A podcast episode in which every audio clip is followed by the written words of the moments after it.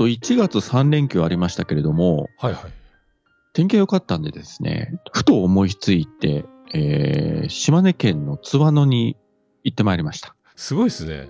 山口市街をこうね、街中を通り抜けて、ちょっと山の方に行くと結構雪が残っててですね、あの、日が差さないような場所とか田んぼ、ああ。やっぱ北九州と違うなと思って、そうそう。スタッドレス必須ですからね、山口う県ん。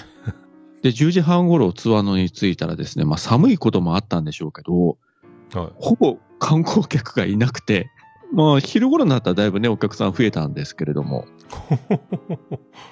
まあ北九から片道2時間半ぐらいで行って、はあーまあまあ、いつも毎年島に行くときによく通ってるから、まあ、慣れた道なんですけあ。どね。はいはいはいはで、帰りにまた山口市を通るんで、パティスリーフルールに寄ろうと思ったら、うっかり通り過ぎてしまって終わりと いう。